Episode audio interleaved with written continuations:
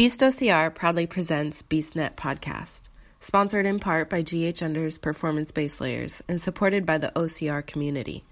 Here we discuss all things OCR related. Welcome to BeastNet.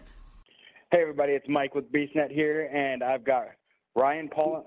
Uh, I just said it wrong. Just after he told me how to say it, Ryan Poland with me. And um, how you doing?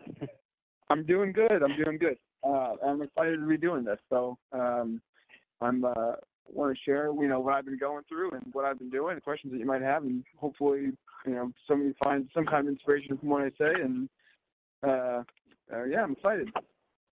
Right on. I know I've met you a couple times. I met you. I the first time I actually really met you was at the terrain race in Olympia. That was this year, yeah. You, when I think you took second. Oh yeah. Or were you? I haven't been able. I haven't been able to close the first at terrain race yet, but I'll get there. This is this is my year for sure. Yeah, and that was a good one. I mean, it was one of those ones that you weren't, and it wasn't second by much. So I mean, it was you were right there behind him. So, um, speaking of that, I know. Tell us a little bit about you. Like I said, I met you the one time, but you know, I haven't had a chance to really sit down and talk to you till now. So tell us, tell us a little bit about you, where you come from, why you do this, and all that fun stuff. Okay. Um, so I grew up a little bit in Florida, a little bit in Colorado, a little bit in uh, in Bellingham, Washington. So I've, I've been all over.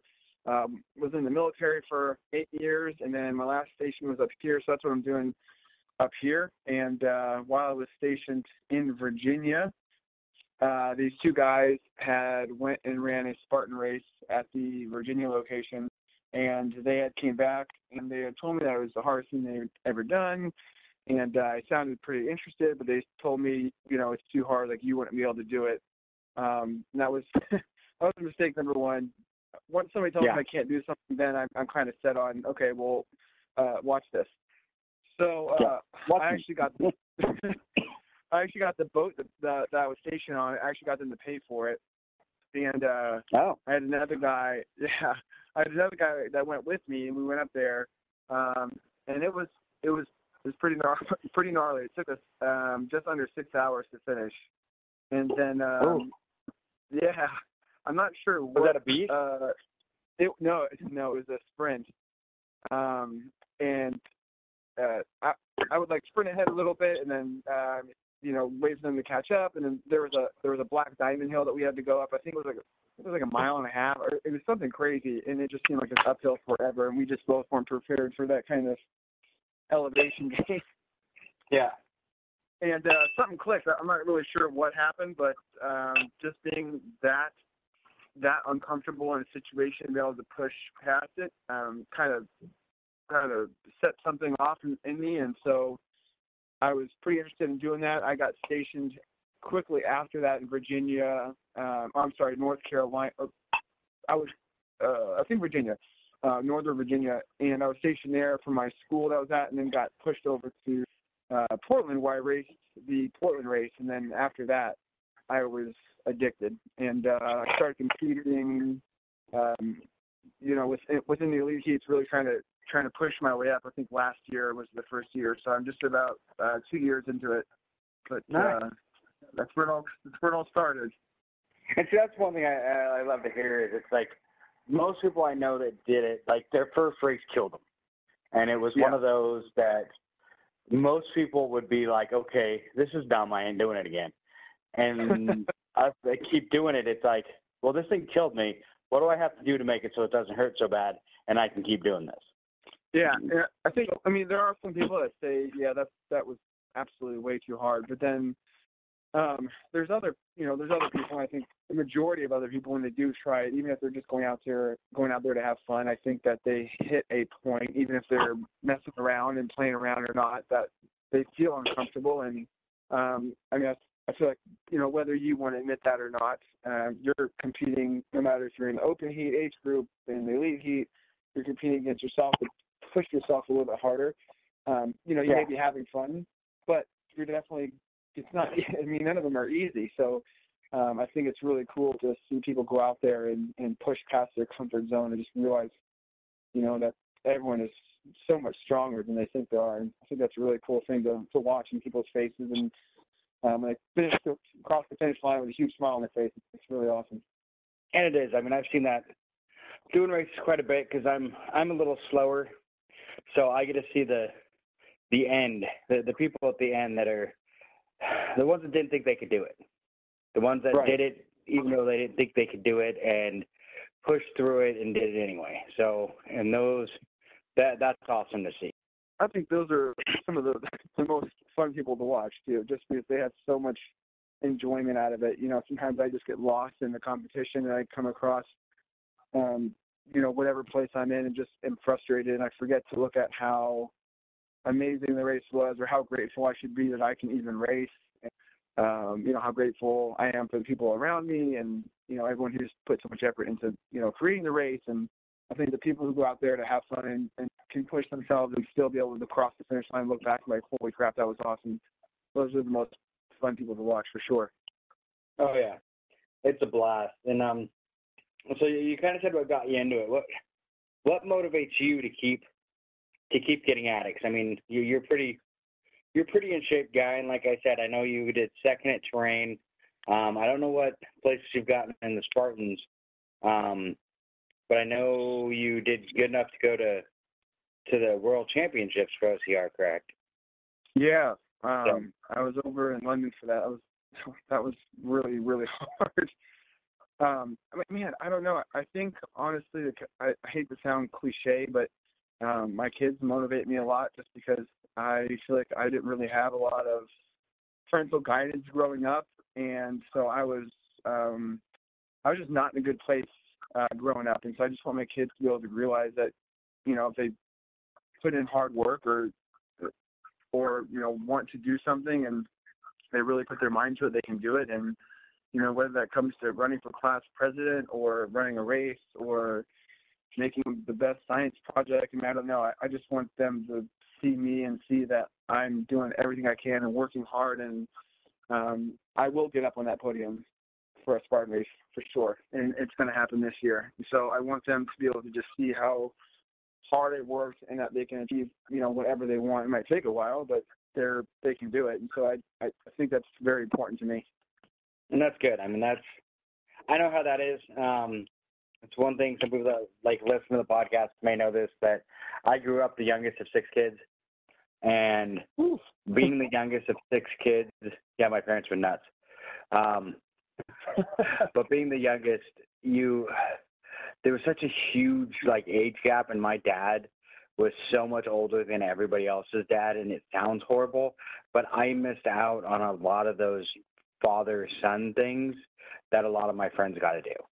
Um, Yeah. My dad literally retired at 62 when I was 16. Wow. I got Social Security. My dad is actually older than my wife's grandfather. So What? It, it's yeah. That's crazy. My dad's old, and my wife's uh, she's four months older than me, and my dad's actually older than her grandfather. Wow. Yes.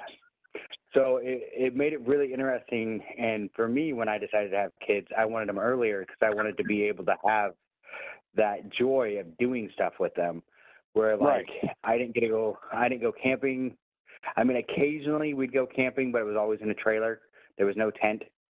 My dad's like, no, I'm too old for that. You know, we never went fishing.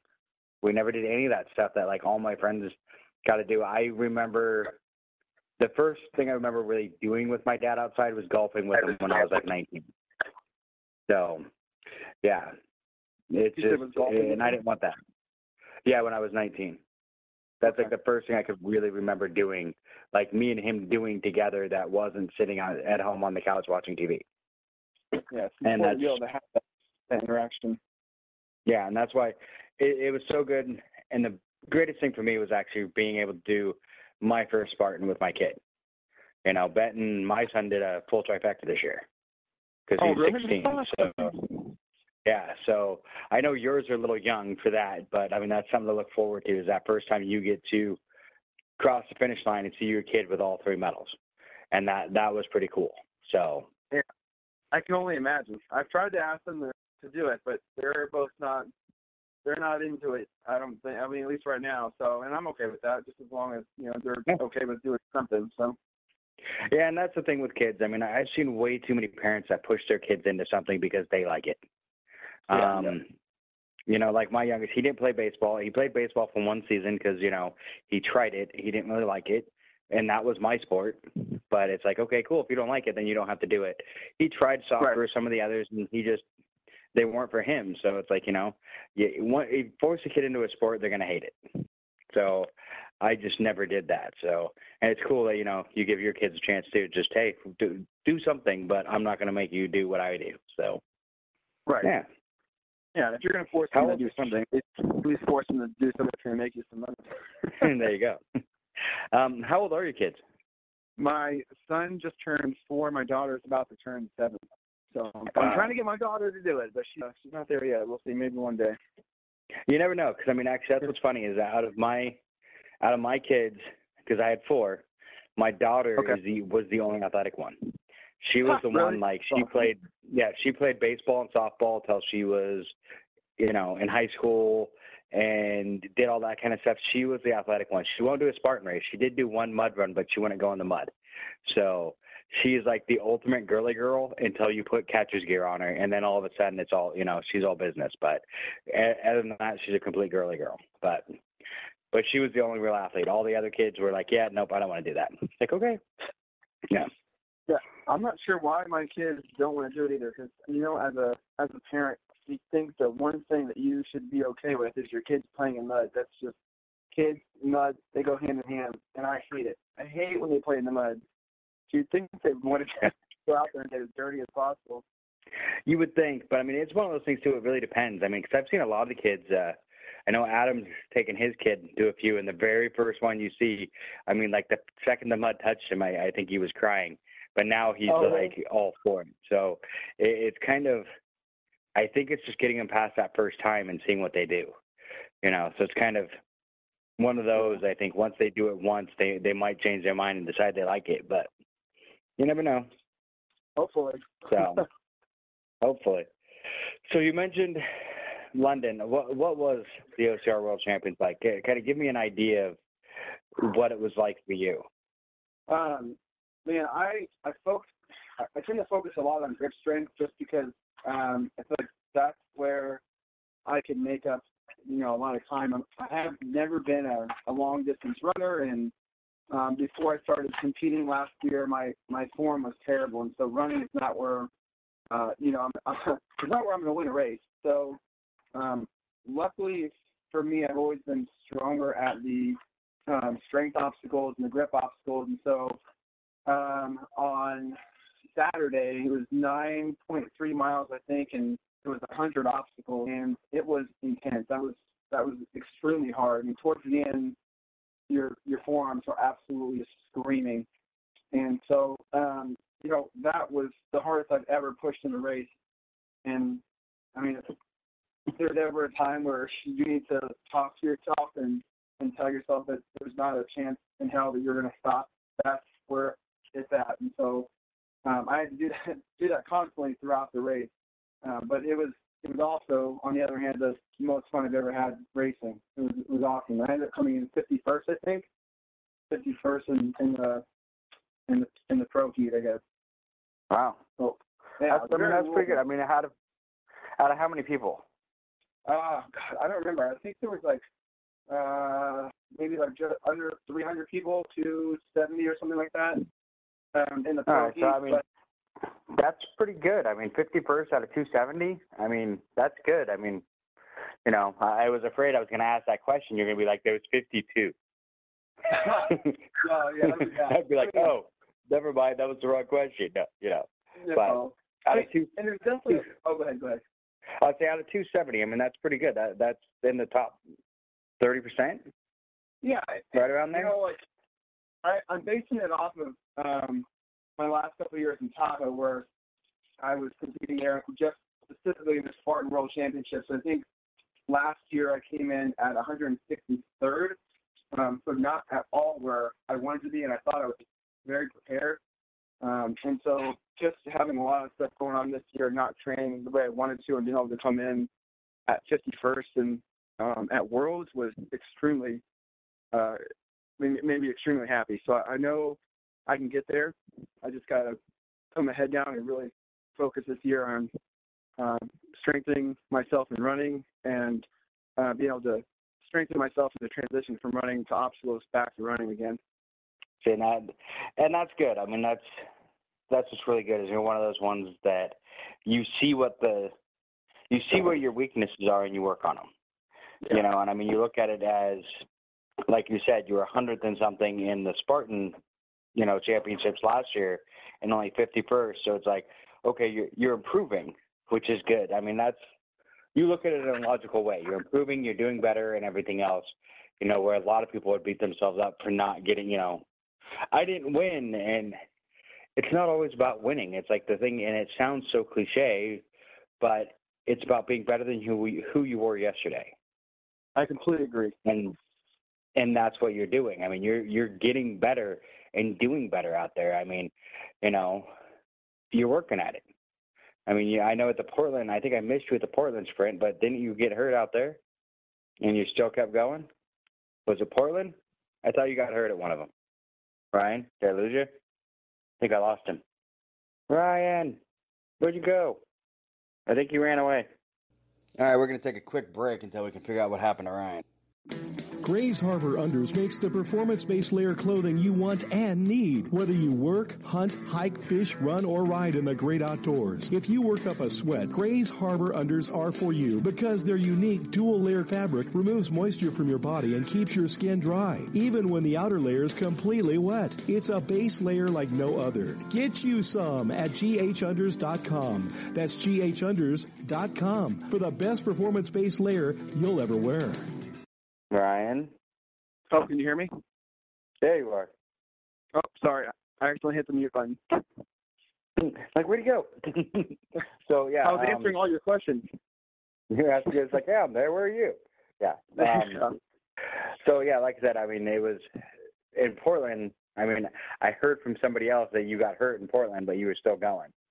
Yeah, and I had placed um, fifth in Portland, which was my ticket to Worlds, and um, they thought I had tore my bicep, but uh, we're still not sure what it is. But I'm, it's something below my elbow, and um, every time I do any kind of like grip obstacles, it flares up pretty bad.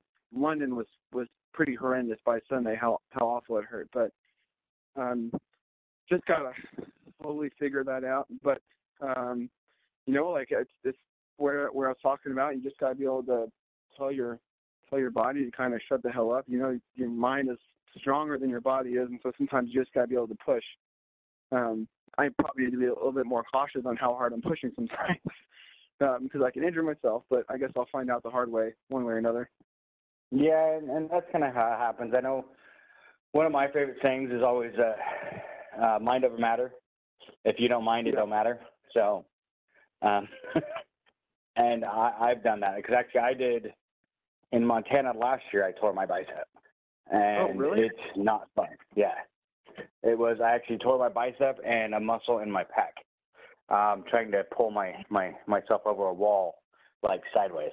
So, and it just yeah, it was not pretty. But good lord. But what's that? I said, good lord. Yeah, it was not good. But I, and it, the worst part was it was literally like in the first mile of the beast, and you know I didn't stop. Oh, yeah, I finished that stupid thing. that's just how you guys all are. The base group, you guys are all you guys are all nuts, man. but I think that's what it's one of those for me. As I'm getting older, I, I'm more I'm more cautious before a race. Like that race was one of the first ones. Like the next day, I was supposed to the sprint, where I actually told myself, "No, you're not," because I, you know, when I woke up in the morning after doing the beast, I mean, my right pec was twice the size of my left, and I'm like, yeah, there's a problem. And I told myself, I'm like, okay, you're hurt. You need to not do this. But my problem is once I get into a race, once I get across that start line, my mindset is pretty much I'm going to finish this race no matter what. And that's where I get myself in trouble. I've had, you know, a few injuries that were made worse because of the fact that I kept moving. But yeah. I understand that. I mean, you just want to once you start something, you just kind of want to finish. Yeah. I've only had one race that I DNF'd, and it was pretty much they forced me off the course. and that was in Hawaii, and doing the beast, and I had my foot my foot was in a boot, and I couldn't move quick enough, and I missed one of the time hacks by like 30 seconds, Oh and they pulled me off no! the court, and I was mm-hmm. pissed. And it was one of those things that I'm looking at him. He's looking at me going, "Look at how beat up you are." And I'm like, "I started like this. I started with my foot in a boot. You know, I I want to keep going." And he's like, "There's no way, dude." And they they they cut me or you know pulled me off the course, and I I was not Right. happy. But it was a great learning experience. It's like you know, hey, I pushed myself and I pushed myself as far as I could. But seeing the next year, seeing what that second half of the beast would have been like, I would have been I would have been hurting by the end of that. It would have been tough in that boot. So yeah, And that was in But- Hawaii. yeah. Which if you get a chance to go there, that's a gorgeous course. But that beast is it, it's it's a beast. That is definitely one uh, one race venue I want to try to get get to this. It's I know- a good one. Yeah. I say a lot of people don't give it credit because they don't think about hills when they think of Hawaii. But I, I tell them go look at pictures of Oahu on the North Shore and look at the hills behind the beach, and you'll understand why that's a horrible. Uh, I mean, it's not horrible. That's a brutal course. I mean, those hills, especially 2016, it rained, and it turned Oh, into mudslides, and it was oh, brutal. really? And trying to get up Oh, it was horrible. I mean, it was one of those things trying to get up the hills. I mean, you literally there was no traction. It didn't matter what boot, what shoe you had. You weren't getting traction because it was just pure mud trying to climb these hills and it basically came down to you had to grab the trees and pull yourself up with your arms. Is that when you're like digging hills. your fingernails into the ground? Yes. It oh. was just oh, it was brutal. And coming down the hills, I mean literally the only way safe way down was to sit on your butt and slide. And even then it was yeah, it was but it was one of those things it's like, oh, it's so brutal, but yet I will go back every year I can. Because it it tested me that hard. You know, I've done it I've been there twice. I have not been able to get the full trifecta in a weekend because of my own issues. And except for this year. This year the hurricane stopped me because they didn't have the race. But Oh, that's right. that's my goal is I want that hur- I want that uh, trifecta in a weekend. And it's Hawaii's a tough one to do because that beast on the first day will take a lot out of you. Is that happening this year? Are you getting it this Yes, year? uh, August seventeenth. I'm getting it. I'm getting it all three this year. So I'm gonna go there, and it's the first year. Like I said, I didn't get the beast because of my foot. Uh, my boot, uh, my boot, I didn't move quick enough. The second year, I chose not to do the sprint after doing the beast and the super because I was just so tore up. And this year, I, I'm training hard and I'm doing all three. So On this is the year I turned first, around. right? Yeah, you do the beast it- on Saturday and then you do the super and sprint on Sunday. God. Yeah, that is a lot. And the nice part is the super and the sprint, the big, nasty, ugly hills are pretty much cut out. Those go away. The Okay. big, the worst part, the brutal hills, that's the beast. And they are brutal. I can only imagine. Hopefully and there's a bunch of us going this year. Hopefully. I mean, there's a bunch of us going. I'm sure if you uh, talk to a few people on the beast page, they're, they're trying to get a, a house, you know, and see if we can, you know, I have a, me and my wife already have a condo because we know people, but there might be, I know they might be working on a house to try and save on uh, getting a room for everybody. So check on the beast Oh, page. yeah. I'm sure you can find. And anyone who's That listening, awesome. there's a bunch of people going to Hawaii, and I think they're looking at trying to find and get a beast house going. Yeah, that would be sweet. It would be. It'd be fun to see you there. I think you'd do good. So they used to actually do the beast on both days.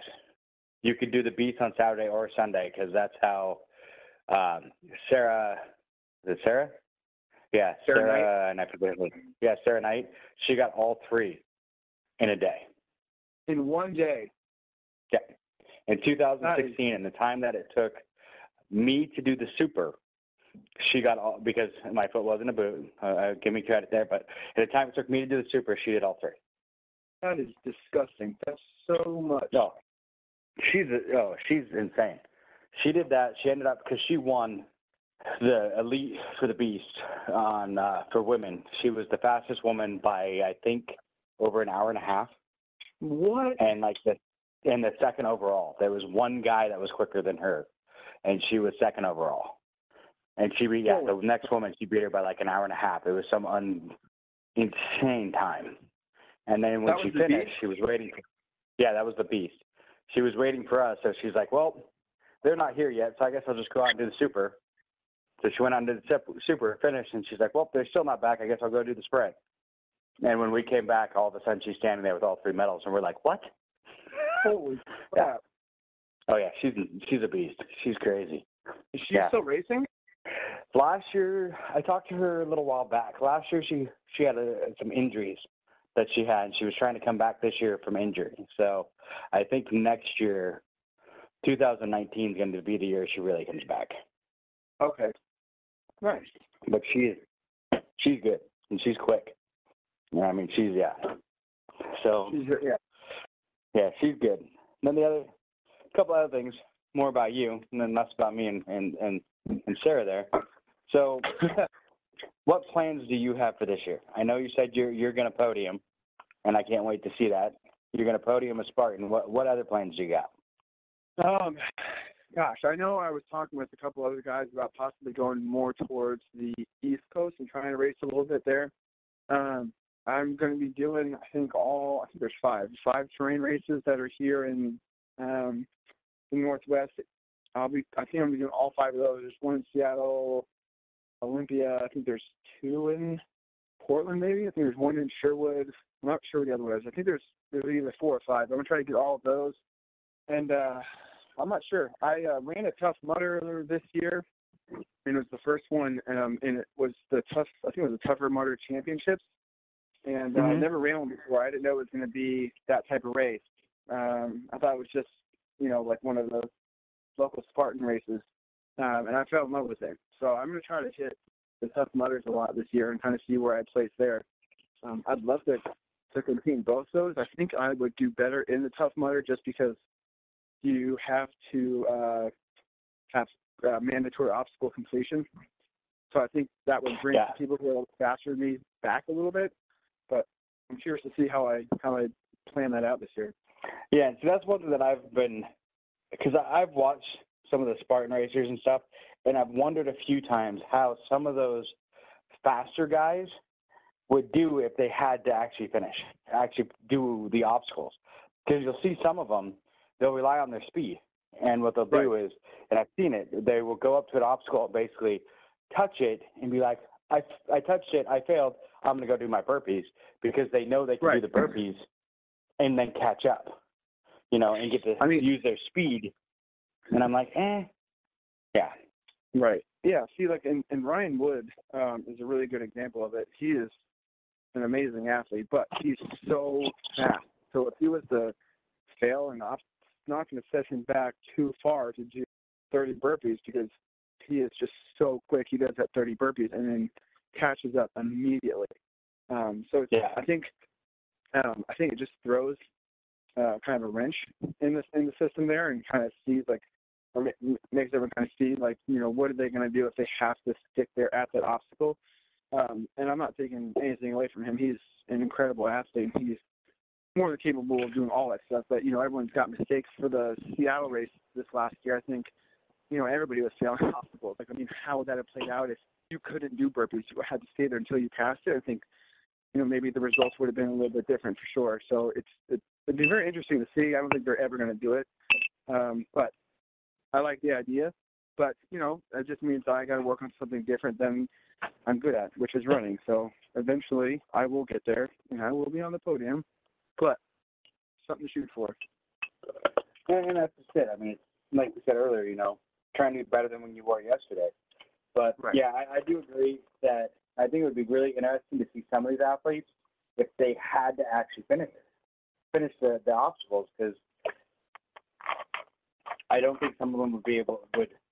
I think it would change their, their training because I think some of them will train for the fact they're like, I'm going to train for my speed because I know if I fail an obstacle, I can just do burpees and move on.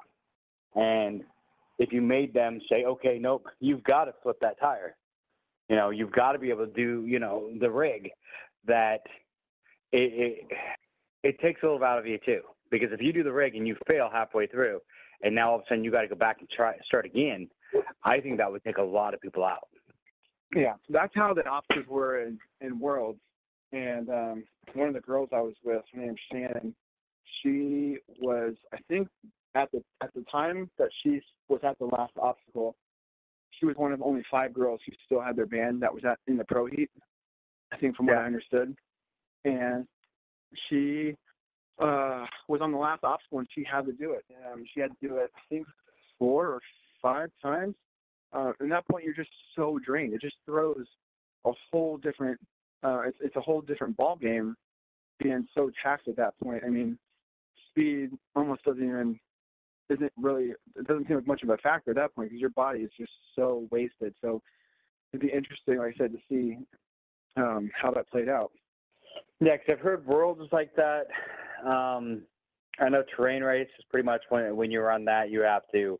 It's mandatory completion. Right.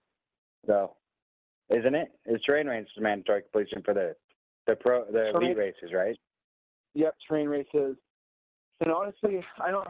Spartan's kind of built, um, you know, this huge um, following around burpees, and, and that's just kind of like, you know, burpees is, is just kind of like their staple. I don't think they'll ever get rid of it. You know, maybe they'll go towards like, you know, penalty laps or something like that. But um, I don't think burpees are going away. But I think it's really cool to have different obstacle races at, at different standards, and that way you get a different experience every time. But Spartans, Yeah. man, they are a monster. They are, and I mean they have some good races, and I mean they have some good things. I know I've been seeing some things on uh, the Facebook and stuff where they're they're bringing new obstacles out. Um, that should be interesting. I kind of want to see those and see what that does. Um, That would be awesome. There's supposed to be some new ones. One of them um, was like rotating monkey bars. That looks scary. Um, but they've also talked about taking Spartan and doing kind of making it really kind of the sprint, the super, and the beast, making them honest step ups. Where now it's all, before it's always been just distance, a step up in distance, and they're talking about Right. now making it so really like it's a step up in difficulty. Oh, nice. So a lot of them, you there's certain things like you'll see on a sprint. You'll see like monkey bars and some of that stuff, but you're not going to see bender. You're not going to see probably the rig and stuff like that on a sprint as much because a sprint's going to be more kind of like an entry level race Okay. from what, and this is just kind of what I've been hearing. Um, Yeah. A super will be like a step up, and then a beast will be where you'll see like the, you know, the rigs that are you know four sections long and you know all that kind of stuff. The the more, it's not just a step up in distance. It's going to be a step up in the obstacles too, where you're going to have a lot harder, a lot more difficult obstacles. So, which I think is great, you know, because I think part of the problem we're running into is Spartan is it can be very intimidating. You know, it's one of those Yeah. ones like my wife, she'll do survivors, she'll do warrior, you know, those, but she anytime I try and get her to do a Spartan, she looks at me and says, Nope, you're out of your mind. And that, that's what I've been So- told too. Is they're trying to make the the sprints more from like couch to to racing kind of thing. Like they want everybody to really be able to enjoy the sprint. It's crazy how different some of the races are. So like I was saying at Worlds, um, in London they had a hundred obstacles, and so it's a 9.3 mile course. I think in Spartan you're looking at maybe, I mean, what is that? What like 35, 40 obstacles, um, in, in, in a nine that. mile or in a super. And so and it's super uh, like 25, I think. 25. Yeah, I think it's 25. They say 25 in a super. So Yeah, 25 I to mean, 30. It's not much. There's a lot of running there, and going to to London, it was so different, and it wasn't just like you know like monkey bars. The obstacles there were ridiculous. so it, it's it's uh, it'd be interesting for them to throw some of some of those in there and get some different obstacles um, that have a lot to do with grip strength in there. I think think it'd draw a lot more people. I think so. And that's one of the things that like amazingly and I don't know why for like a big guy, I'm good at those. I'm good at the monkey bars. Um I'm good at those the, the grip hanging obstacles. Except for the uh the rig. I'm horrible at the rig. But the rest of them, like the uh-huh. monkey bars stuff like that, I'm good at. But and I, and I don't get it. I can hit the monkey bars almost every time. The only times I have trouble sometimes when they're wet, you know, of course, like everybody else, they get slippery. But other than that, oh, usually Oh, yeah. no problem. But the monkey or the twister, I don't know if it's because it's like smaller bars or it's the way that the the the angle because they're to the side. I just I can't do it. Every time I go to do them, I end up like I get two or three down and I drop and I, my hand slips off. But the monkey bars, almost every race I can get right across them with no problem. And which one's one you had trouble with? Uh, twister. God, I remember when they brought it out. That thing was intense. Good lord. Yeah. It still is. That thing is hard as hell. Yeah, and that's the one I I can't do that one to save my life. But it's like um terrain race in Olympia. I went right across those, no problem. You know, Which and those were smaller. The only thing I bars? almost the what? Those like those A-frame monkey bars. Yeah. The, it almost that got was- me because my arms are short at the very top, trying to get under the beam and reaching over to the other one. I almost lost it there because I almost didn't. My arms weren't long enough almost to reach under the beam and grab the other side. But then and then I'd watched the guy. I think it was the guy right behind you because I watched you finish fall because one of the the bars spins. Yeah, so I knew it was happened. coming. So I was able to. Yeah, I was able to be ready for it. That's happened a couple of times, and I, you know, I I know I I guess I don't know. I think that they don't do that on purpose. It's just a, a loose bar. But honestly, I I think that is pretty awesome to throw something like that in there, just because, man, you're focusing so much and trying to push yourself. You're not really thinking about, um, you know, the technical aspect of it, and Yeah. having the bar rotate at the last second, your grip strength has got to be on point. And so, I mean, there's been a couple times, even at smart races too, I believe, where the bar has rotated a little bit and caught me extremely off guard. And I think it's very interesting. I, I actually, I mean, I like it. And I will tell you with the terrain races, I don't know if it was an accident to begin with, but I know it's done on purpose now. Because I've talked to JP about it, and JP's like, "Oh yeah, I think that's one of the best parts about them." Because it's like Oh. you said, it's like all of a sudden you'll get some guy, and I remember watching it. It was the guy I think who got third, that was right behind you. He's swinging it through and like going, and he's just going like gangbusters. He's gonna do this amazing, and it's like the second to last one, he reaches out and grabs it and straight down into the water, and you're like, that one just spun on him, and it just, it sounds horrible to say this, but the the confidence on his face to watch it get wiped away all of a sudden when that thing spins, and you're like, oh, he wasn't expecting that. I think that was Benny Gifford. yeah, I think he was the one that came in third place there on that day. but yeah, then he ran, you know, and of course terrain race because you have to like you have to finish. So he runs out, and then the next time you could see him, he took it a lot. He was still moving fast, but he wasn't going as I don't want to say recklessly, but just you know he was cognizant at that point of there's one or two of these that spin, so I need to watch it. You know, and that's kind of what's cool about that. Yeah, a, a little bit more cautious and uh, focused.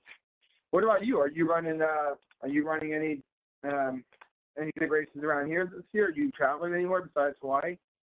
Um, my plan is because normally with like the Spartan races, I start off in Vegas and do the Vegas race in March, and then for Spartan I'll do Vegas, Seattle, Montana.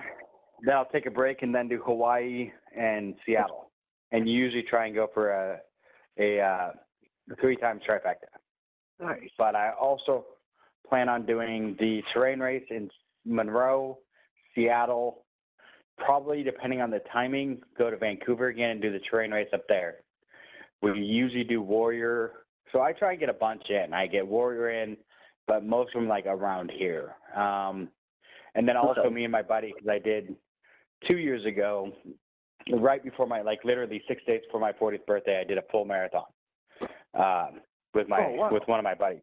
Right. And he ended up at like mile 22, he just couldn't go any farther. And he's like, I'm done. And I'm like, okay. And at that point, I was so tired. I'm not arguing. I'm like, cool. I'm finishing this by myself, whatever. But it took nine and a half hours because I'm not in the greatest shape.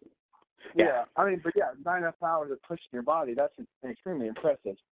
Yeah. So this year we've decided that he he's decided he's finishing his marathon, and I've told him I'll do it with him.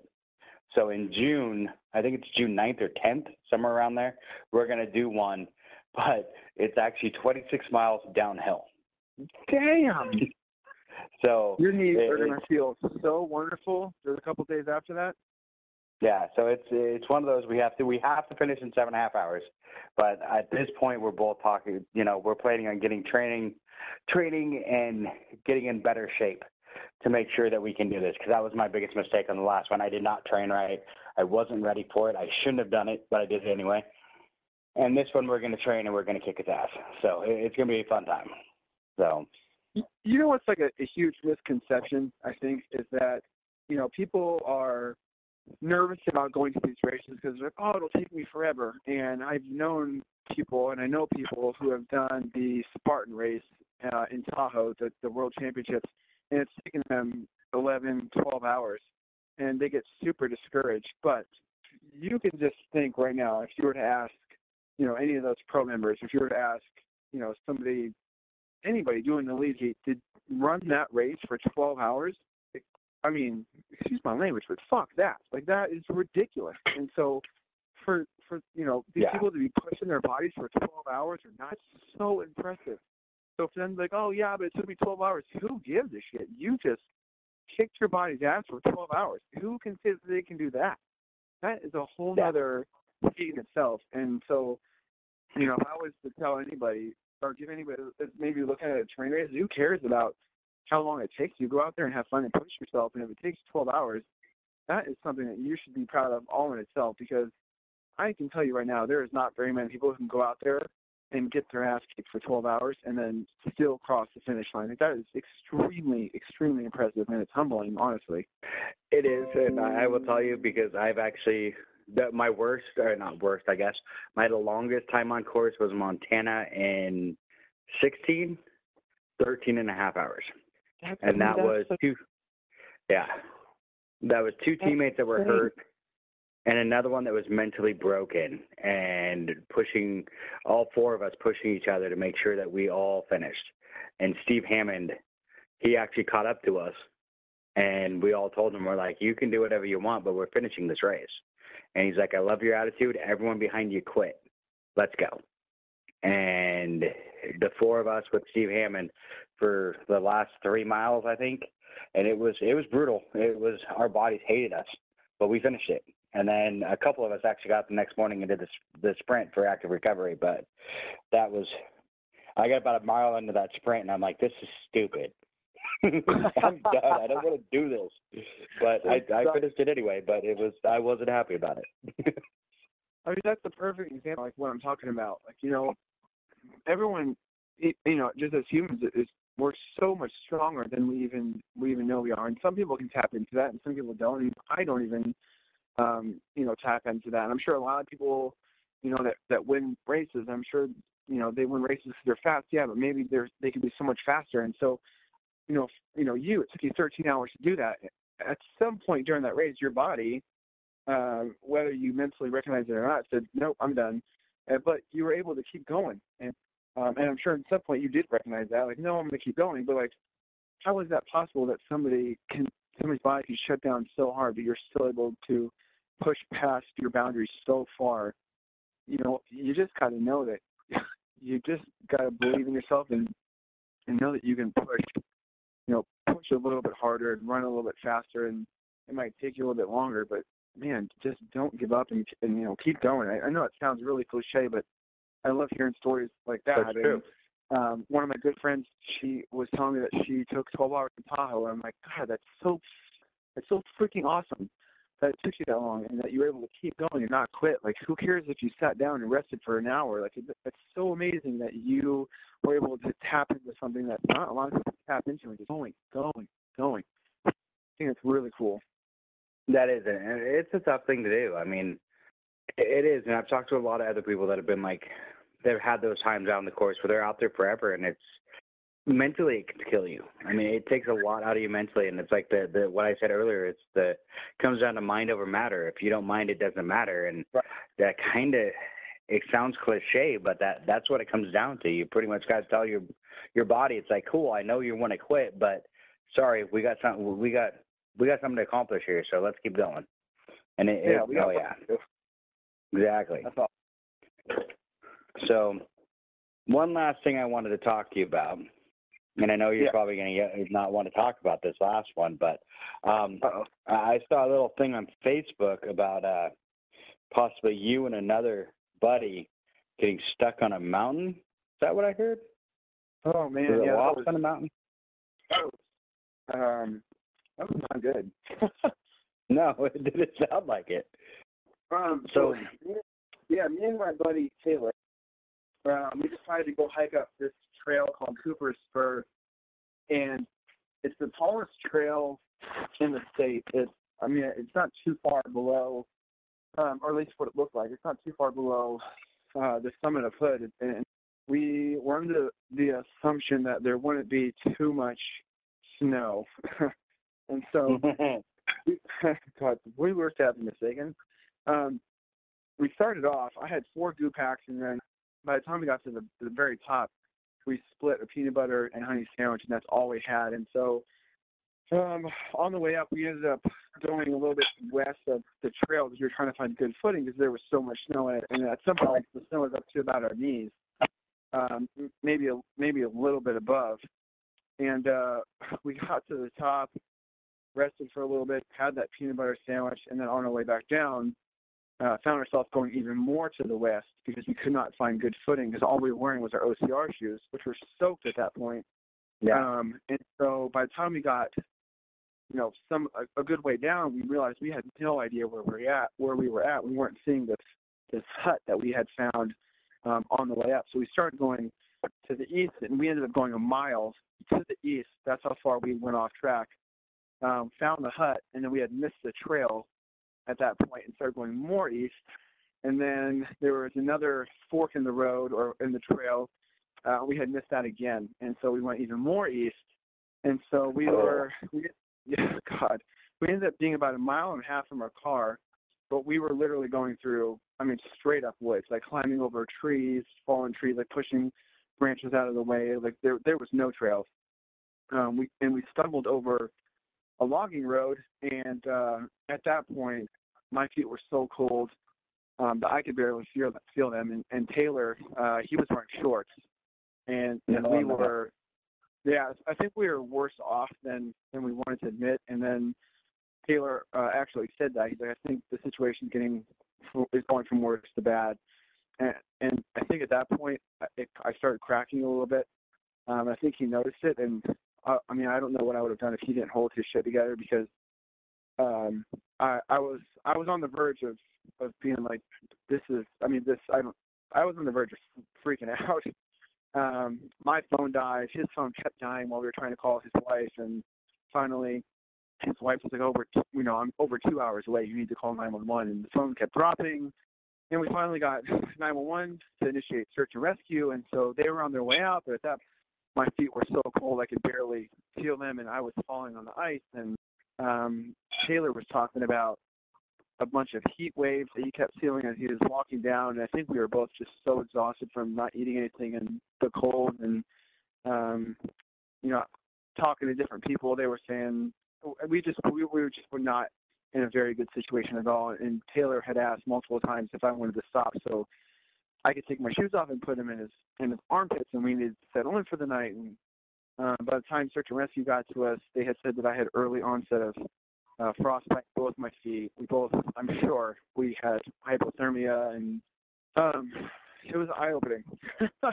I've I've been going through some uh, I don't know, man. I, I've been in a weird place the last this last week, just trying to figure out like, you know, what the hell, what what what we did wrong, and what would have happened, and what could have happened, and uh, I'm really trying to make sure that I'm, um, I know it sounds stupid, and I'm there's so many people I've been in such worse situations, but just trying to make sure I tell my kids I love them more, and um, you know, just trying to do these these little things to make sure I'm following through with what I'm going to say I'm going to do, and trying to pursue my dream at, um, you know, getting on a podium and following, you know, what I want to do as far as um, having a career and being a good father and being a good role model, and so.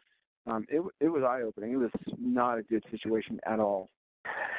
It didn't sound like one, but what's amazing and what I, I always love about seeing like your Facebook posts and like talking to you is you still pull the positive out of this. it was a horrible experience. It was, you know, everything else, but you know, you, you pull the positive out of it. I need to tell my kids that, you know, that I love them more. I need to do this. Where there's nothing I've seen in your posts or in ever talking to you where you pull the negative. You always look at the positive side, which is amazing. So I have to give you that one. That's that's awesome. I mean, I tried to. I, I've I've been in you know I've been in a dark place. So I you know before, and so I you know I, I've definitely thought negative things, and it's been hard to get me out of the funk before. But you know eventually I'll pull myself out of it, and I think it's very important. I mean, look, what what are you going to you know if you're in a negative situation or something bad has happened, what are you going to do? You you know you can't change anything at that at that moment, and you know if something happens, if you know a breakup happens, or if you lose a race, or you know your car gets total i mean it's whatever it is like if you think about at that moment like what can you do right now? Like freaking out or being upset is not going to help you just got to try to think about positives. And i'm a firm believer in everything happens for a reason. And so um, i take a lot of comfort at that and it's it's helped me a lot that's awesome so and I, yeah. I, I apologize if I shouldn't have brought up the, the horrible experience, but I just saw that and it was just like, oh. Um, so you, have you learned a lesson from that on the, your next hikes to, with with Taylor? yeah, maybe I need to not go up in some uh some shorts and bring some actual food and warm clothes next time. yeah. Yeah, hyperthermia is not something to, and frostbite's not something to mess with. It's not, it's not a good thing. I, I teach first aid and OSHA classes, and that's one of the big things is the cold weather right now. I've been teaching a bunch of classes on that, and yeah, those those are not good things to deal with. So and I, think that we both don't understand. I mean, Taylor probably does more than I do. He's he's got a pretty level head, um, but I, I don't think that either of us really recognize how dangerous that situation was and where we were where we were headed if we had to stay there. Um, and so I think, uh, you know, we just need to we just thank uh, you know thank ourselves for for I mean, again, it sounds cliche, but for the training that we have and being able to stay cool. And um, honestly, Taylor did a much better job than I did. But um, you know, the, the crazy thing is, is that once we got in the car, he looked at me and he's like, "Thank you, man. I feel like you, you saved me." I was like, "What?" I was like, "No, I don't. I don't. You know, you saved me."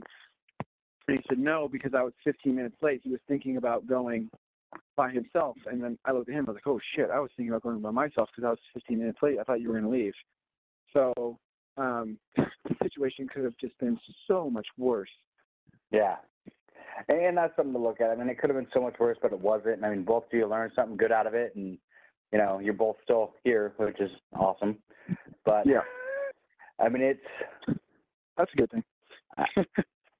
I'm I'm a firm believer in like you know, like you said, things happen for a reason, and it's all about timing it's all about timing. It's like you said, you know, you were 15 minutes late, so he almost went by himself, but then you showed up, and it's it really is. It's all about timing. I mean, if things had been just a little bit different, I mean, one of you might have been up there alone, which would have been made it, you know, oh, that would have been horrible. But God. yeah, that yeah, that would, oh my God, exactly. So yeah, it's all about timing, and I mean, that's one thing I can say on those hikes. You should never be alone you should always be with a buddy. But yeah, you know, hindsight's twenty twenty. So you're both here. That's awesome. I mean, I've talked to Taylor. I've had him on the on the podcast before, and he's a good guy. So, um, well, we're we're coming up on the the hour mark. So we should probably kind of wrap this up a little bit. But do you have okay. anything you'd want to say to listeners in closing? Just like a some last minute remarks or you know, advice that you'd want to give to the listeners? I mean, sort of just what I, you know, what I was saying before. You know, I know there's a lot of stuff going on in, in everyone's lives, and you know, it may be scared to step forward from whatever situation you're facing. But if you just kind of close your eyes and take a deep breath and take a step forward, I promise you that we're all strong enough to be able to withstand anything that's coming our way. And so, you know, um, the Beasts are, are such a great support group. You have so many people in there, and you know that's one one thing that you can use to help yourself, but also to just look within. I mean, we are all humans. Look what we've done, and look where we've come from, and look what we're going to do. We're so powerful, and so, you know whether you're racing or you're just going through your day to day life. Just know, you know, know that and know that you have a good support system and believe in yourself and uh, know that you know we're capable of doing so many amazing things. And so I look forward to seeing what everyone can do. And uh, I hope uh, everyone has a very successful race year. And I look forward to uh, seeing every one of you guys at, at the races. Perfect. Thank you, Ryan. It's been a blast talking to you. Um, I look forward to seeing you on the podium this year. And yeah, yeah I, I, will see you at the next race, and you know, it's going to be a lot of fun. Nice. Well, happy Thanksgiving, everyone, and uh, hopefully I will see you guys soon uh, at a race. All right. Thank you, Ryan. All right. Have a good night. Thanks for listening to the BeastNet podcast brought to you by Beast OCR. Don't forget to subscribe and let us know what you think and what you'd like to hear. You can find us on Facebook or at beastocr.com.